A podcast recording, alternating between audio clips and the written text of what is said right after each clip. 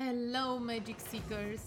Welcome to the Awaken the Magic Within You podcast, a place to shake up, stir up, and unfold some magic. It's time we end pain and suffering. It's time we start a spiritual revolution against depression, anxiety, panic, PTSD, and live lives full of purpose and presence. With each episode, I'll be sharing powerful spiritual tools to support self healing. I've made it my life mission to heal myself, learn, grow, and share it with others. I am your host and spiritual coach, Denisa Dragu.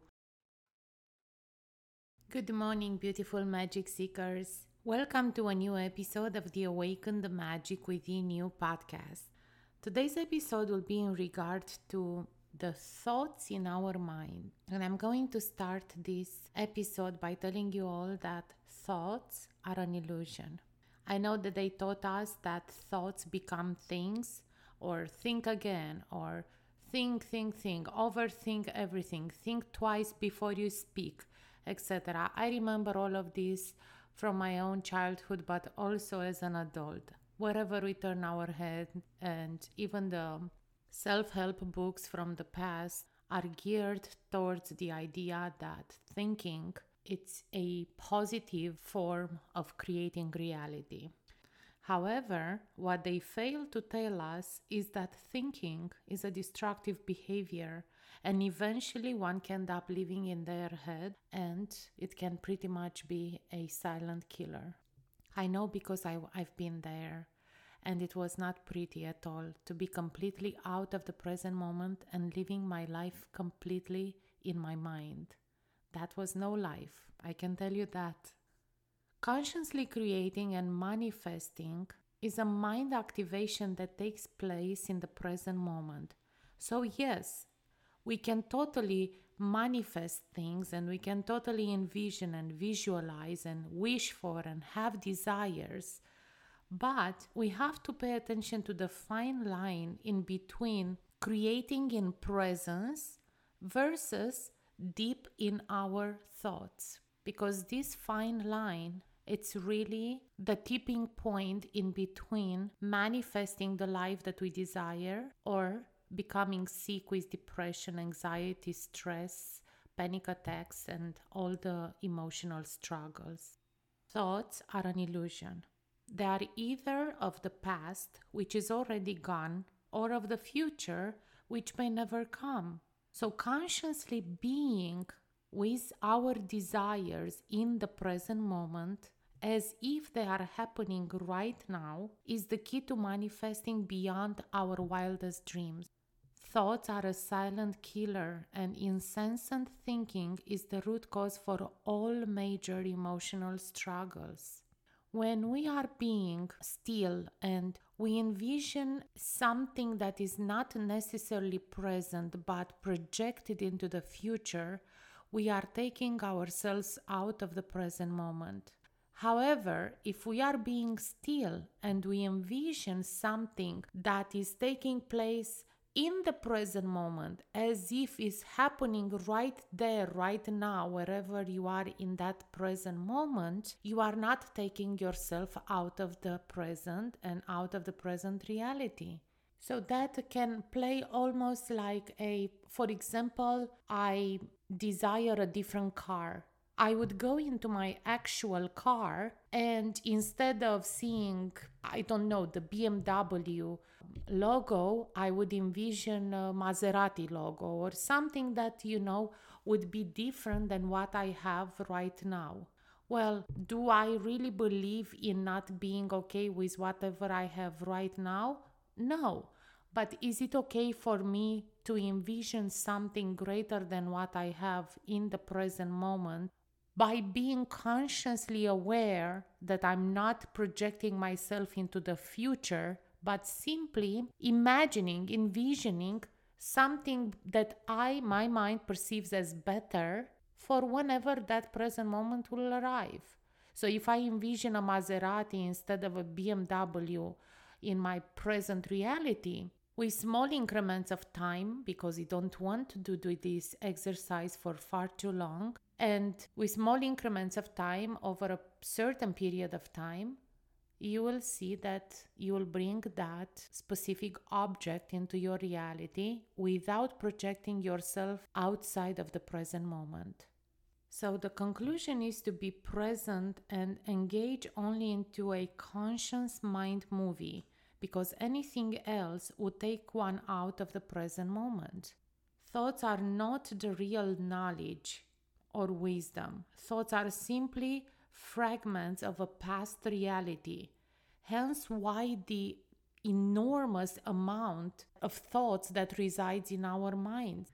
And that's because of the eons and eons of reality fragments from all our past lives and everything that we've been carrying through the generations through uh, the DNA coding.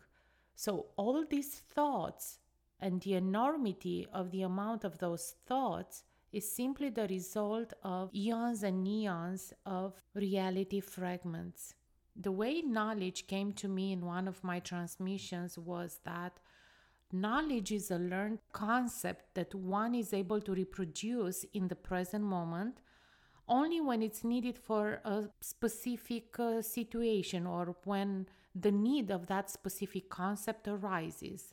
It's not a thought and it won't create another layer of mind conditioning when we bring it up front, nor would take us out of the present moment. Because if it's a learned concept and we use it in the present moment only when needed, is not going to project us back into the past or forward into the future. Now, for wisdom, wisdom came through me as an as an ancient knowledge that it's stored in our souls. So when we become clear vessels for pure consciousness flowing through us and be- we become more and more aware and present with life as it is, we awaken this spiritual side of us.